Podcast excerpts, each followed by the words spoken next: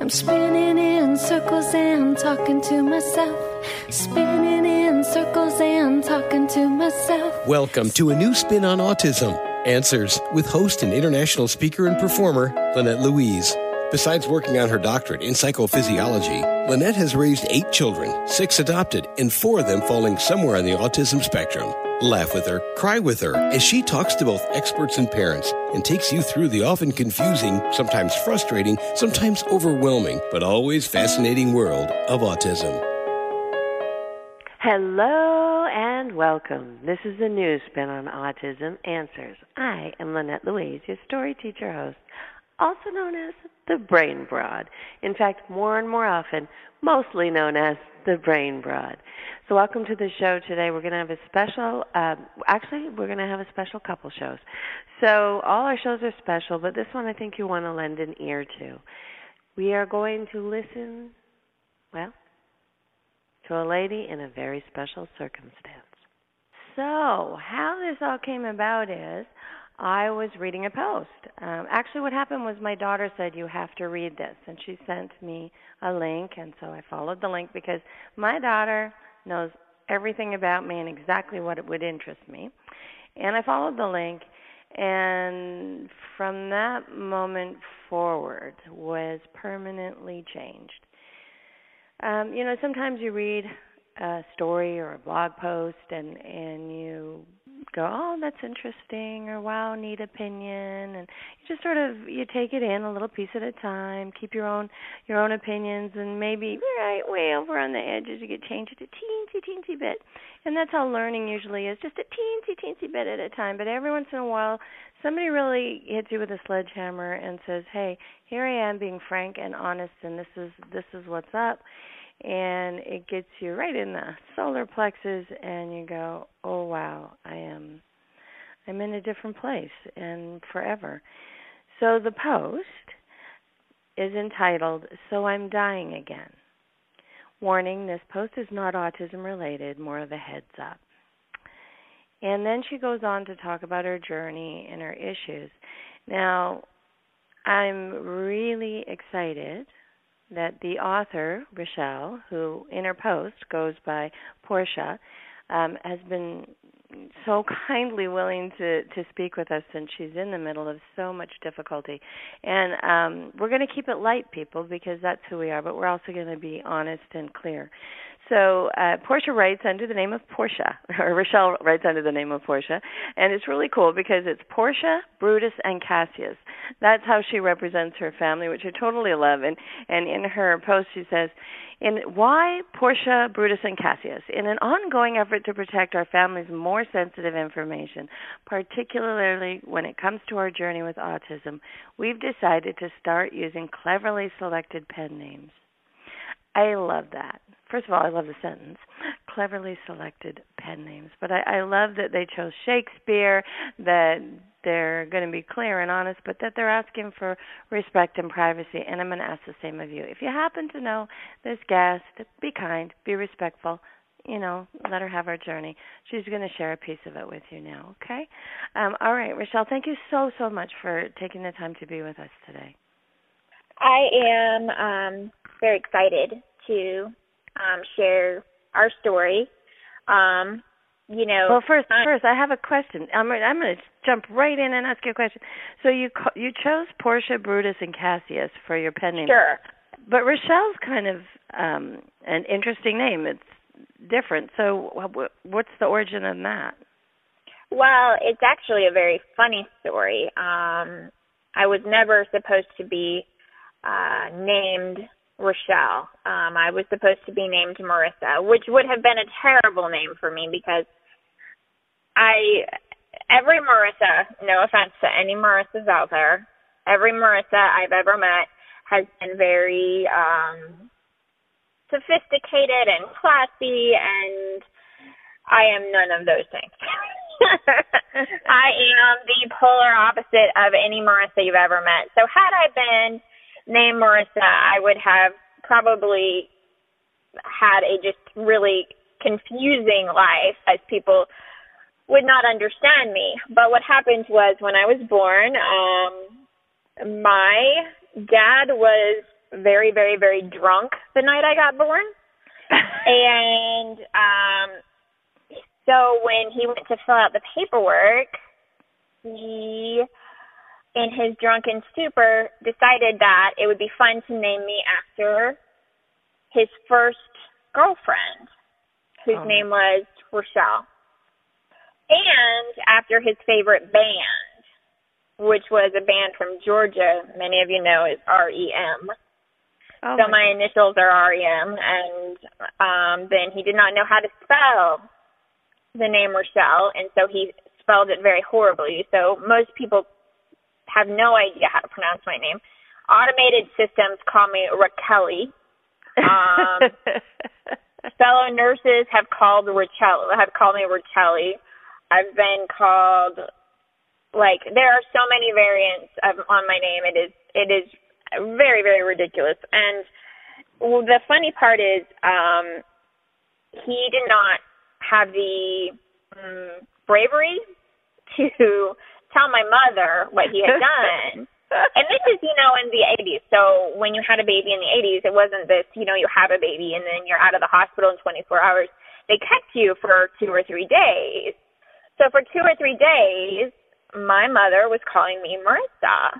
And oh my goodness. When they went to leave, she asked the nurse, "Can you please go get Marissa for me?" And the nurse was like, "Who's that?" And she's like, my daughter. And the nurse was like, your daughter's name No, not so much. and so basically, at that point, my dad, who was, you know, had gone to get the car, came in with a, with, came in and was like, um, you know, she's looking at the birth certificate and she's like, Rochelle, like, that's really pretty. I, how do you, how do you pronounce, like, she couldn't pronounce it.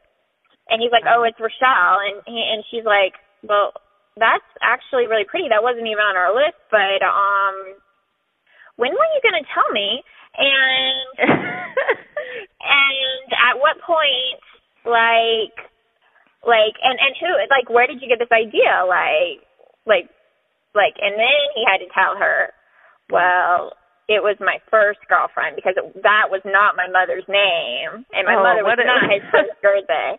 And what she an honor was so mad. She was so mad, and so it's actually a very, it's actually kind of a funny story, and it it it has um been interesting because it's kind of been an ongoing reflection of from that moment on, I think my life was set up to be somewhat of a story that is always funny. Even when it's not funny, it's funny. Um, and I think that even when things get really, really, really tough, um, somehow, some way, there's a, there's just something comical about the way that I view the world and the way that things seem to happen to me. Um, you know, a lot of my friends say I should have my own reality TV show just because the most random and strange things ha- tend to happen to me all all the time. It's just it's crazy. But lately, um, you know, briefly for those of you who have not um, been to my website, my website, our website, um, I started our website um, based basically I started it as a blog um, to blog my way through my son's diagnosis with autism. And what started off as a blog has really kind of evolved um, because your journey as a parent of a special needs child go you go through different phases and it takes a while to get to a phase of acceptance and a phase of neuro of neurodiversity. And I know these are pretty complicated and complex and really deep, heavy con you know concepts to talk about. But this journey that we all embark on, um, you know, we tend to stop at different places and, and stay in certain phases for a while. And I found because I've always had kind of a humorous look on th- on life in general, I found that I feel like it's unnecessary uh, sometimes for us to get stuck in some of the harder parts. Mm-hmm. And so my focus began on trying to help other parents pull through the harder parts of this process and get to the fun parts because when you have a child with autism, there are a lot of fun parts to it. There are. And really and truly, there are some days where the bad outweighs the good, but in almost every child that I've met that is on the spectrum, the good outweighs the bad, even on the hardest of days. And sometimes it's just really easy to focus on those harder times. Right. Um, and Right. you know, my family has had more than more than its share of those those hard days. But I I really want to focus um kind of on on on helping parents get through the hard days and help them focus on the good days. And the reason, you know, I the reason this is important to me is because my days are very limited, and that's what the post was about. Um, I have a interesting and unique um, one in a million. I'm like the only person on the planet that has my medical history, which makes things very complex. Um, and my doctors really don't know what to do with me. I was initially put on di. I, I you know, I'm right now. I'm 32 years old, which Mm-hmm. I I just celebrated my fourth birthday. That sounds strange, but it's the fourth birthday that I should not have had. So instead of celebrating birthday number 32, I celebrated birthday number 4. Like because it's such a gift. It's more than 32 years. It's 4 years more than I ever should have been given. I um was initially put on di- uh, put on hospice in March of 2010. And I was told at that time I was getting I was able to get and maintain um between 30 and 130 calories a day. Now, I'm a registered nurse by trade, Mm-hmm. and you know, obviously I haven't worked in several years, but I can tell you from my experience as a as a nurse and as a patient and as a human that people don't survive very long on that little nutrition. And that number that I'm giving you included the IV uh, nutrition that I was unable to tolerate, but we still pushed it anyway, as well as a few calories if they there's certain IV IV solutions that have glucose in them, Mm-hmm. and so they also have a few calories. So those the higher numbers, the number getting 130 calories, were very few and far between. My typical cal- caloric intake for almost 28 months was about 30 calories a day, realistically.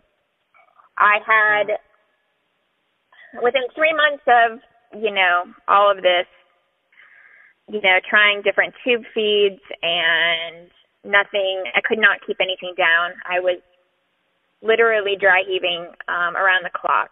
Um, my And doctors they don't were know what certain, it is. well, it was uh, yeah, they did. Um I had a rare um kind of lymphoma that spread all throughout my abdomen and then in an attempt to cut out the sur- basically what happened is in January of 2010 we attempted to cut out the lymphoma. In doing so, we removed 100% of my stomach. We removed 200 centimeters of my small intestine, my spleen, we removed a piece of my pancreas, a piece of my liver, my gallbladder, and that's all. So we removed basically anything and everything we could. And then they had to hook all that back up so that I, we knew we knew postoperatively that I would be tube that I would be on tube feeds. So they placed a feeding tube, and in order to hook all that up, see your liver and your pancreas have ducts in normal mm-hmm. anatomy that provide enzymes to help break up nutrition. So Right. when they removed my stomach, they had to hook all that back up. And in doing so, they put a Y in my intestines. And what what turns out what had happened is the when they put the Y in my intestines, the short limb of the Y got put in backwards. Oh my. So what happened was when we woke up from when I woke up from surgery, um, you know, they they, they believed that I should be able that I should have been able to hydrate myself by mouth. So you know, they were starting to give me ice chips, and I couldn't even keep an ice chip down, like not even one ice chip. And initially, I assumed, along with my medical team, that it was, you know, just a reaction to the anesthesia, because some people wake up from anesthesia really nauseated. But after seven or ten days um, of not even being able to turn the tube as soon as we would turn the tube feed machine on, I would immediately start dry heaving. And the good news is, is I was kind of, is I was a bigger girl, so you won't hear that very often. But being fat saved my life. Actually, you know, um, it's interesting. when my dad uh died of cancer, my mom spent a lot of time going, if only he hadn't been so proud of being thin, we'd have had him longer. So the concept's well, been I'm, around for I'm me for sorry. I'm sorry about that. Um, sorry about your loss. That's awful. And sorry, but no, it's all right. I'm I'm just saying that I know that it for makes my a mom, difference. she kept focused on that too because it really is a reality. If you have more body fat to live off for a while, it can. Then you can live for a while, right? Yeah. And that's the Right. only thing, like anatomically and medically speaking, from a professional perspective, that's the only thing that makes any sort of sense to me as to how I survived as long as I did on that little nutrition. Because on the day of my surgery, at five foot four, which is my height, I weighed 240 pounds, which is embarrassing. But I was a night shift nurse, and all I ate was Wendy's. I, I'm not even gonna lie. I, I, I, I was, yeah, I was terrible. I was the nurse that was telling you you need to be healthy and not doing it myself. Right. Right. So anyway, um, but so you didn't 11 die. months, Okay, so you didn't die in 2010, but you also had a similar where you thought you were going to die in 2011, right? well, basically this was an ongoing thing. So I was initially put on hospice in January of 2010, and I stayed, and then I just stayed there, and or uh, sorry, March of 2010. The surgery was January. By March, my kidneys had failed, my heart had failed, and my liver had failed, all from malnutrition. So when I went into multi-system organ failure in March, my my team admitted me to hospice because at that point, you know, three months down the road, we had done every test that they could think of to try to figure out why I couldn't tolerate the tube feeds. And what they finally decided was that they had just removed too much of my small bowel, and I had what's called they they said I had um, short gut syndrome, which meant that no matter what, I was not going to be able to tolerate any nutrition through my GI tract because there just wasn't enough left to absorb any of the nutrition. And because my liver was failing, I could not have IV nutrition because IV nutrition is very hard on your liver. So that was not an option. So basically I I starved and within and and my doctors told me in March, you know, and told my family, you know, she's got, you know, maybe 3 months. And I lived 3 months and then I lived 6 months. In October of 2010, it was Halloween. And I had a particularly good day. At this point, I was still able to get out of bed at least once a day. I would usually, I spent most of my time in bed because I was just so weak all the time. And it, you know, I was on dialysis too, so I mean that takes a lot out of you. Um, but I was just weak, and so every evening, um, I would get out of bed and usually just sit up and watch TV with my um little boy and my husband for a few hours and then go back to bed. That was about my level of activity, you know, after being on hospice for six, seven months at this point. So Halloween night, um, this is what happened. I um I I was in bed Mm-hmm. and I suddenly was not in bed and I was on my ceiling. Now you have to understand my religious background is one that I'm not a very religious person. Okay? But I have, you know, and over the past of the over the course of the past several years, I have coded a total of 8 times and each time I had a very similar experience. I was up on the ceiling and I was looking down at myself. And I remember thinking that I looked weird because if you think about it, you've never actually seen your own face. Right. You've only seen your face in a reflection, Right. but you've never actually seen your own face. And you certainly haven't seen the your your the, your, the side of your face or your side profile ever. And I was laying on my side, and my husband's arm was wrapped around me. And I remember thinking, I just died. And then I noticed that my little boy was on the other side of my husband. He had come, he must have had a bad dream or something and come and crawled into bed next to David.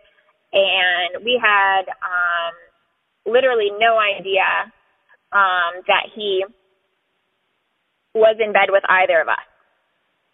And I thought to myself, it's Halloween. I cannot die on Halloween.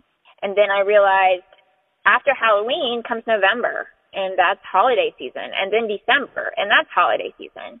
I said, I, I, I, I said, I can't die during the holidays. I'm going to ruin Christmas for Cassius forever.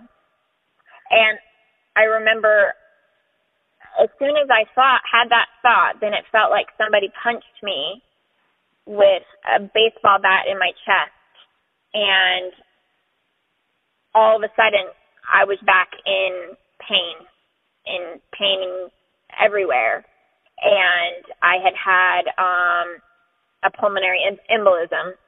Um, I gasped for air. That first breath was the most painful thing I've ever experienced in my life.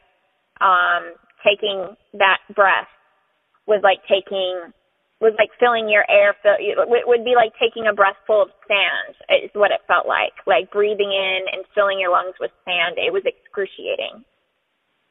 And then David woke up because I wasn't breathing right because I broke up when I took that breath it was kind of almost a scream. Mhm.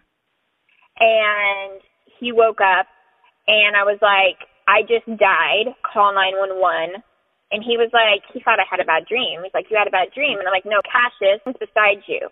He's like, no, he's not. He's in his room. And then I'm like, I'm like, I'm telling you, Cassius is beside you, and I just died. Call 911 right now. And so he did, and he did not believe me. He did not believe my story until he looked over and moved some blankets around, and our little boy was in bed with us. And the only way that I could have seen that was if I was on the ceiling because of the way that I was laying, and my husband is twice my size. Right. Way I could have seen him from where I was at. There's no way I would have known that Christian was in bed with us had I not been on the ceiling. And to make the story even weirder, so while I was in the ambulance, Yeah. Brutus and Cassius were following me um, in their in the car on the way to the hospital. Brutus got a phone call, um, and this is 4:30 in the morning from somebody in our time zone who had just woken up and said, "I just woke up and I had the worst dream and I just woke up and I felt an overwhelming need to call and make sure you were okay." And this is somebody that is not even a very close friend of our family. It's not like, you know, anybody that's really connected to us, but the timing of it was just really, really, really interesting. Well, is this comforting for you? Does it make you not because you I mean you've gone through this and gone through this and gone through this and now you're looking again at um possible you know maybe you'll pull through dying again, yeah. again yeah so Well, I th- that was my very first code, and for me, it was confusing because it went against everything that I had always typically believed. Does that make sense? Yeah. It went against everything that I thought was real in my world. It, it changed my changed my beliefs. Okay, so I grappled with this for a while, but made the decision at that point, even though I'd been on hospice for six months, that I could not die until January the 2nd. That was the day that I was going to allow myself to die. But between that, between Halloween of 2010 and January 2nd of 2011, I, I, I, I just couldn't die because I didn't want to ruin the holidays for my little boy. So January comes around, I made it through. I don't know really how, but I did. By the time January came around, it had been a year since my initial surgery. Now, on the day of my surgery, I weighed 240 pounds. Um, 365 days later, I weighed 91 pounds. Wow. So I had literally lost 75% of my person practically. Um, at that point, I was still in multi-system organ failure. I was still in a lot of pain. My doctors were baffled that I was still hanging on. I was in the hospital more than I was out of the hospital. Um, and um, that was extremely hard, extremely hard on um, my husband, um, who was suddenly gone from he's he's in the military, so he'd never been really a single parent before, whereas I had when he would deploy, and he went from being, you know, Mr. Tough right. military guy who didn't believe he really he was one of these he was kind of one of these people that felt that there was nothing atypical or different about Cassius that he just needed better parenting. That because Cassius tends to fall on the very high end of the spectrum, although I have seen him on both ends of the spectrum. Mm-hmm. Um, he is, for the most part, very high functioning. So it can be if you if you don't spend a lot of time with Cassius, we've taught him enough social skills that he can interact with people and a lot of people that meet him when he's having a good day may not really realize that he's autistic. And so those needs and accommodations tend to get ignored for Christian. Right. So uh, he's sorry, one of the invisible. That's okay for Cassius. Um, he's so he's sort of that invisible challenge at times, and they yes. fall through the cracks sometimes. Yeah. Dad, yes. Dad's and, got and a Dad military. Was never, yeah, and Dad being you know very military, very militant, very this is the rule, had always kind of had always kind of blamed me for anything that was um not expected of a child at, at of at his age. Like um you know when he's having you know, a meltdown at eight, you know, well, you know, you should have been harder on him when he was, you know, four or it was always kind of my fault in a way because he because Brutus just didn't understand. He just didn't understand. And I knew, I'll be honest with you, I knew from the time Cassius was a toddler that he was different than the other toddlers I didn't know specifically what was different or why or how, and it took me several years to figure out that I, I that he, um, you know, would be later diagnosed as an Aspie or on the spectrum now that they changed it. But um, you know, I always knew. I I I always knew, but I was always with him. And suddenly now, Dad is full time dad, and I am not able to take care of of Cassius, and I'm in bed all the time, and I'm very, very, very sick. And I began to see some things that very, were very concerning um, regarding their relationship, and I thought to myself, if they're, I, I, I, I can't leave them. I can't leave them because Brutus cannot handle, Brutus cannot handle Cassius. He cannot handle his issues. He cannot handle his meltdowns. I, I can't leave. And I kept waiting. I kept thinking and hoping that I would get to a point where I would have enough peace that I could let go and know that Cassius was going to be taken care of and supported, accepted, and loved. And for Brutus, Brutus had a very difficult time. Um, I I equate it almost to I almost equate it to somebody learning that they're own, like a like an like a very macho male, like a very macho Southern male, learning that his only child and only son is gay, and having that like mindset and having a very hard time accepting that. Like it was it like the diversity side of it it was very similar to that. Like they were constantly fighting, um, constantly um, pushing each other's buttons. Um, and I did not feel, and we don't have a, a lot of family support. That is that is a major a major factor here. So I did not feel at the time that I could die and I was very afraid. I was afraid. I had this overwhelming feeling that Cassius was going to need me. And so I held on. I held on and I coded, and every time I coded, I forced myself back into that body. And every time I forced myself back into that body, it was like taking a breath of sand or being stabbed because compressions, when they do chest compressions correctly, they break your ribs. And it's excruciating. Okay. And I hung on there and I hung on there because I'm stubborn and I hung on there because I'm a mother and I knew and I wanted I wanted I wanted to die and I was angry. I was angry because I was a burden to Brutus and Cassius. You have to understand.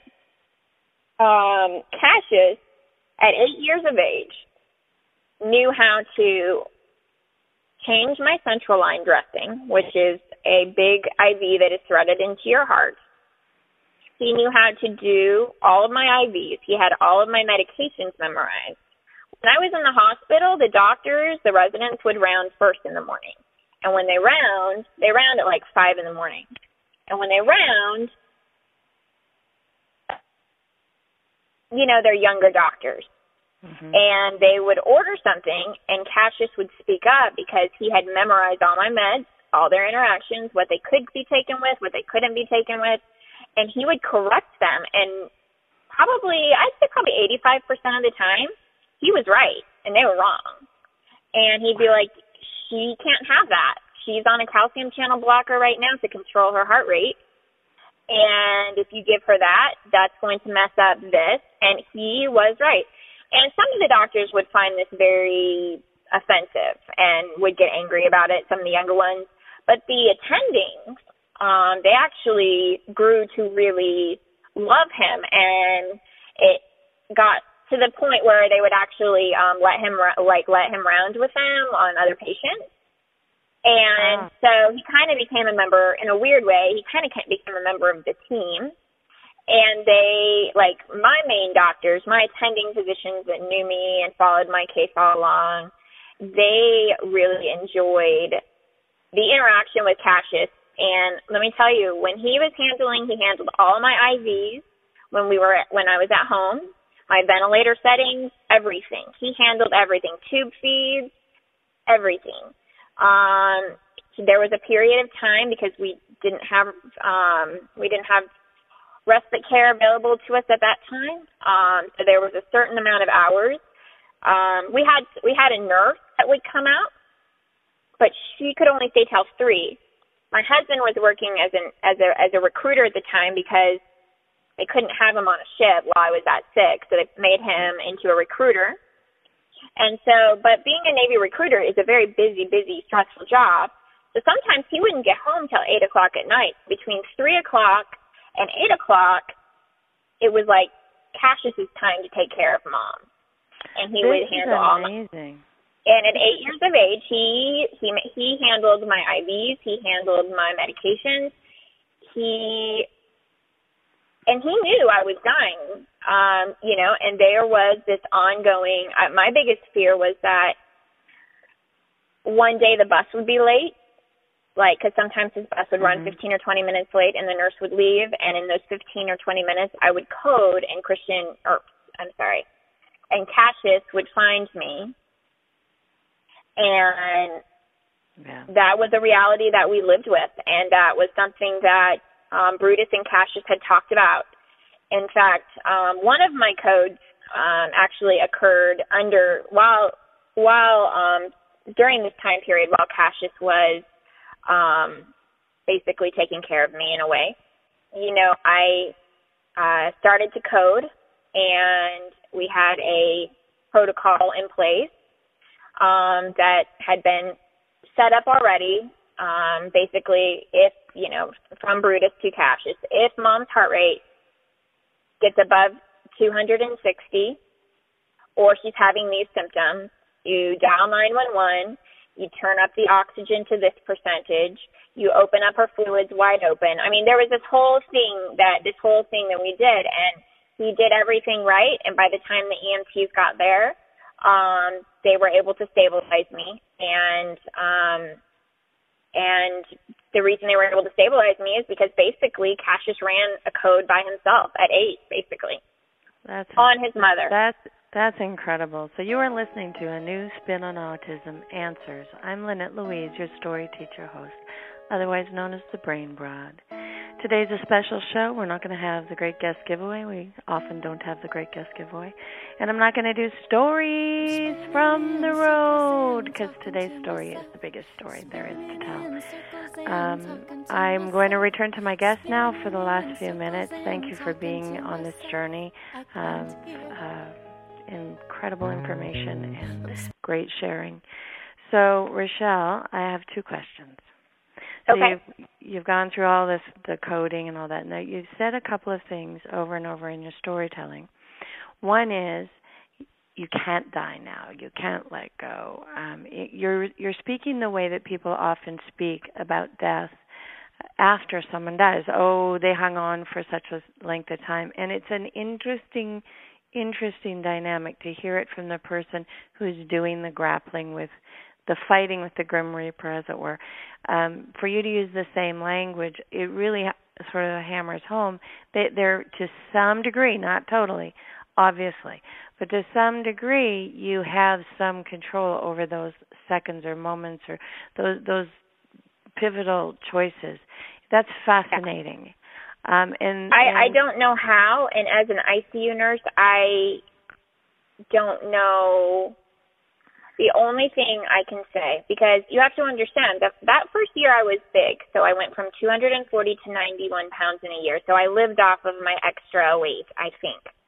But there was an extra, there was an added year that I hung at. I I, I went from 91 pounds to 73 pounds um bet- that was from 2011 to 2012 and in 2012 Mayo Clinic finally took my case and um when they took my case and this was a little bit interesting they uh it took them all of about 30 minutes to figure out what was wrong which was kind of a slap in the face because I'd been suffering Right. for so long but at the Right. same time I was like super excited um, and they're like, well, you have a 0% chance of surviving this surgery, and you have a 0% chance of surviving on no nutrition. So it's up to you. If you want us to go in and try to flip that lima bowel around, we will. And I said, at this point, I was, I was still not ready to go. I was still not ready to let go, but it was my only shot at not. Right. I knew eventually I was, eventually I was going to code, and they weren't going to be able to bring me back right right and I still, again, was not ready to let go. And I just didn't want to say goodbye to my little boy. When my little boy was born, I looked at his little face and I promised him that I would never leave him. And I just, I had the means, I had the means at that point, at any point um, during that last six months I was on hospice. I had the means to euthanize myself. Hmm. and I had already said all of my goodbyes, and I had had a party and said goodbye to everybody, and I wanted to die with a little bit of dignity because at that point I was so ill that every time the ventilator would make me breathe, my ribs were cracking. And every time my boys had to turn me in the bed, my bones would fracture and I had a a a a, a bed sore, a, a bed ulcer um, on my sacrum that actually was so deep that it went all the way to my sacral bone. Um, and so they had to turn me every two hours, and every time they turned me, I was so malnourished and so sick that my bones would fracture. And I was in more pain than I can even, I, like even today when I try to remember, when I go back in my mind, our brains are amazing. We can remember being in a lot of pain, but our brains don't remember what it feels like. Mm-hmm. I just remember being in more pain than I can even imagine. And they had me on so much medication, they just couldn't give me any more. It it it just I had I'd been on it for so long, and I was ready. I was so ready to go, and I had the means. I had the means, and every time I tried, I could not bring myself to do it because I I could not I could not rob my child of five minutes. I figured if I am suffering and and it buys me five more minutes with him, then then then it's worth it. And so I could not do it. And so that's um part of the reason why when I, I called Mayo Clinic and they turned my case down numerous times because I was considered a hopeless cause. I was a hospice patient when I called Mayo Clinic, I when I when I called Mayo Clinic, I talked to somebody and t- who talked to somebody, and then I talked to the right person. I just and I told them, listen, I have the means to euthanize myself. If you guys don't take my case, I'm going to have to do it because I have been on hospice now at this point for 28 months, and I'm tired and I'm hurting and my bones are fracturing every time my boys have to turn me please help me. And finally, I don't know how, but they they got me in. And in March of 2012, they did the surgery. Um, exactly, um, a little over two years um, from mm-hmm. when they had admitted me, and right. then it kept me in a hospice state, um, basically post-op because I was in their ICU for a long time, a long, long time. I was very, very sick. And so Rachele, I'm sorry, but we are out of time, and I really want okay. to hear one last. So, just where are you at now? Today. Yeah. So after Mayo Clinic surgery, I was able to tolerate the tube feeds, and I have um, been doing a lot of uh, physical therapy, occupational therapy, uh, just trying to rebuild what muscles I've got. My heart pop my heart and liver um came like got happy again and started working again. My kidneys some of my kidney function returned, not all of it. Um and everything was going better. I was getting better until about six months ago, um, when I stopped suddenly I wasn't able to eat again. Um, very similar to before. My uh GI team started looking around and they diagnosed me um, with Crohn's disease, which was a new diagnosis. The problem is not necessarily having Crohn's disease, but having Crohn's disease and having the history of the, the type of lymphoma that I have, because the medications they use to treat Crohn's disease tend to cause lymphoma. So you can't really treat one without the other. So the only other option for us at the time was to put me on a really high dose of steroids. Well, because of everything my body has already been through, they put me on a really high dose of steroids in June. And in June, um, the steroids put me back in heart failure. So I don't know if it sounds funny or if I'm talking funny, but every few minutes I have to stop and take a breath because I'm I'm on oxygen right now. But I um I uh we found out a couple weeks ago that uh, the steroids are rapidly destroying my heart, and so we came up with a um, we we have to change direction because at the rate we're going, my heart's not going to hang out hang hang in there for another six to twelve months according to cardiology. Um, so the plan was either we do nothing and kind of let things be and just kind of let things just see how it rides out because my case is so weird. Uh, continue with the steroids and definitely die. Um, or um, my doctors came up with a third option, which was treat both cancer, which I don't have right now, and Crohn's simultaneously. There are a few drugs that will suppress my immune system enough so that I should not have any problem with either. The problem is that these drugs are chemotherapy drugs, and um, I will need to live on them indefinitely. I'm basically trading my liver or what's left of my liver for my heart. So what's going to happen is we're going to do basically biweekly chemotherapy um, until I die. Um, that's the plan. Um, it sounds like a crazy plan, but it buys me more time with Cassius. And um, it should buy me um, a couple of years. Granted, they will be very sick years because I will be getting chemo every other week. The way I, I, I couldn't do indefinite chemo. Indefinite chemo, the thing with chemotherapy is you always have a number to count down from, and then you celebrate. Like eight treatments left, six right. treatments left. Right. Indefinite chemo felt too huge. So I looked at the calendar and I mapped it out, and based on the day when we are starting chemo, which is next week, I have 148 biweekly chemotherapy um, infusions until is 18 years of age. I still, to this day, do not feel like I can let go and and know that that Cassius will be okay. I I admire you. need to know. I I I need to know before I let go, before I go, that Cassius will be okay. Cassius and Brutus's relationship right now is a little better, but it's rocky. It's rocky at best, and there's not a lot of acceptance on Brutus's part as, as far as the neurodiversity stuff goes.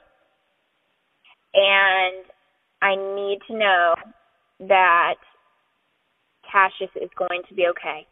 And with the options and the behaviors and the things that I have observed, unfortunately, that is just not the case. And there are no other options at this point um, that are good, basically, other than me hang in there as long as I can. You know, um, the biggest problem is going to be infection because they're going to completely wipe out my immune system. So if I can avoid infection, they think my liver might hang in there for a couple of years. But I'm shooting for 148 because I'm shooting for that for you too. We're all shooting. In fact, everybody, please shoot with her. Right. Yeah, 148 is my magic number. Um, next week will be uh, number 148, and I will start counting down.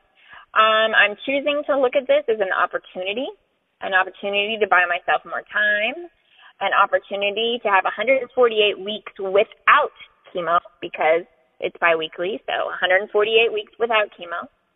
I'm choosing to look at this as a blessing on top of a blessing on top of a blessing because I should have died a long time ago.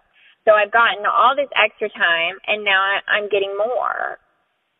And you really can't ask for more than that. Oh and my gosh. Okay, no. You don't say another word. Everybody, you really can't ask for more than that. You already have time. Please embrace yes. your children. Enjoy your time. And the thing is, enjoy your air. I have not really ever appreciated oxygen until I wasn't able to absorb it. And now at fifteen dollars a bottle, much it costs? You think smoking is an is a, is an expensive habit? Try breathing oxygen. It's fifteen dollars a bottle.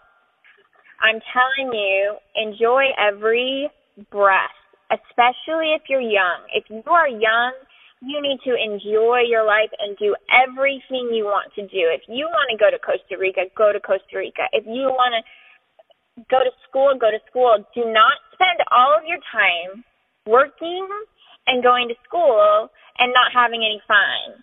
Because what happens is you you're not promised you're not promised to ever have the time to enjoy it later. We always say, "Oh, you know, I'm to right. get my career out of the way, and then I'm going to go do this, that, and the other." And you're not promised that. So do all the things you want to do. And you know, everybody says, everybody asks me about what do I think about the concept of living like you're dying. And I, you know, there's a country song about it, and it's really emotional. I think to myself, that's total crap. I don't want to live like I'm dying. I want to die like I'm living. I want to die like I have an infinite amount of days, an infinite, and, and, and I want each one to be better than the one before. I want to be a better person tomorrow than I am today. And I don't want to live like I'm dying. I want to die like I'm living. And that's my well, that, plan. That's my plan right now. And if there's one thing that I would like everybody to do is appreciate every moment because they're just so precious. And when you know, it's easy to get lost in, you know, getting frustrated with our children, but focus on the good and focus on enjoying enjoying them and you know, with autism, little things you get to celebrate that other parents don't get to celebrate. So celebrate the heck out of them. I mean, really, really enjoy your kids and, and focus on their strengths, build up their weak, their weaknesses, and enjoy them because they're amazing. They're and amazing. they can accomplish things like being eight and taking care of an ICU level patient independently yeah, our kids pretty. are capable of more than we can than we ever give them credit for. Yeah, and we don't ever want them to have to go through anything like this. But when they do, they they're so strong. Rachel, Rachele, that was amazing. I, I thank you so much for your time. Um, I almost cried so many times. I I just admire and love you and and wow. Um, I'm just going to keep remember reminding everyone to try and send energy away. Um, obviously, if you can float on the ceiling, you can pick up some of our intentional energy, and we're going to absolutely. Try and, yeah, we're going to try and keep you there. Um, and if they want, if anybody wants to follow our journey, I'm going to be, you know, our website is uh, mypuzzlingpiece.com, and I um, you know, I write a lot. I write very real, and there's a lot of there's a lot of funny stories on there, and a lot of good stories and bad stories, and um, that is what I'm that is what I'm spending my time doing when I'm you know in the hospital. I'm advocating for the future of our of our um, autistic community, and it's something I'm passionate about. All right, people, we have we have to join Rachele in her journey keep the energy flowing, positive, alive, and real. And please read, read, read her stuff. Be a part of her her life. She needs a a lot of support. Let's. You said you don't have much family support. Well, we're going to be your family. We're going to be your support. Everybody, I got to go. I'm so sorry. We're out of time. Um, maybe and hopefully we will talk to you again down the road. Yeah, absolutely, absolutely. I have okay. like I have a lot of stories I could share, and um, okay. And I would be honored to do so. Okay. All right. I got to go. Thank you. Thank you so very much. Okay. Bye. Be Bye. well today. Okay, Bye. thank you. Bye. I'm spinning in circles. I'm Lynette Louise, your story teacher host, otherwise known as the Brain Broad. Talking to myself. And if you'd love to help me help other people, please go to Indiegogo and look up Fix It in Five Israel.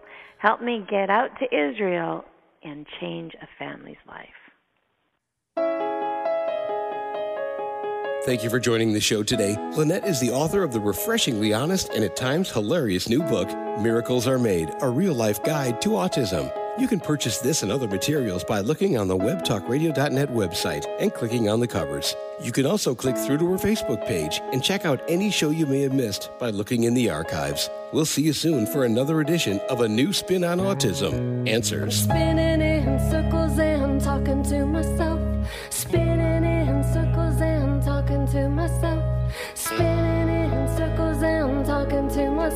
Can't hear you